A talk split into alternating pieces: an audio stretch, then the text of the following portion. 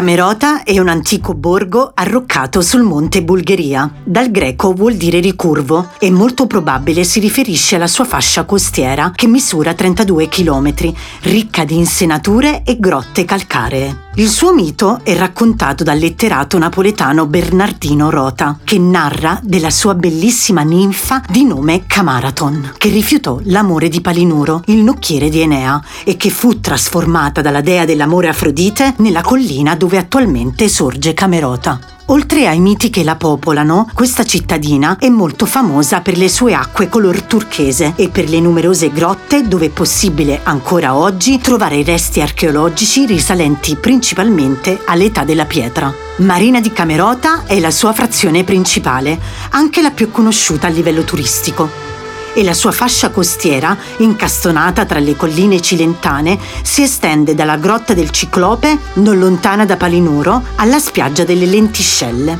Vi consiglio di raggiungere via mare due delle sue grotte più belle, la grotta di Santa Maria e la grotta delle Noie. Se siete invece appassionati di tradizioni, non perdetevi la processione dedicata a Santa Rita da Cascia.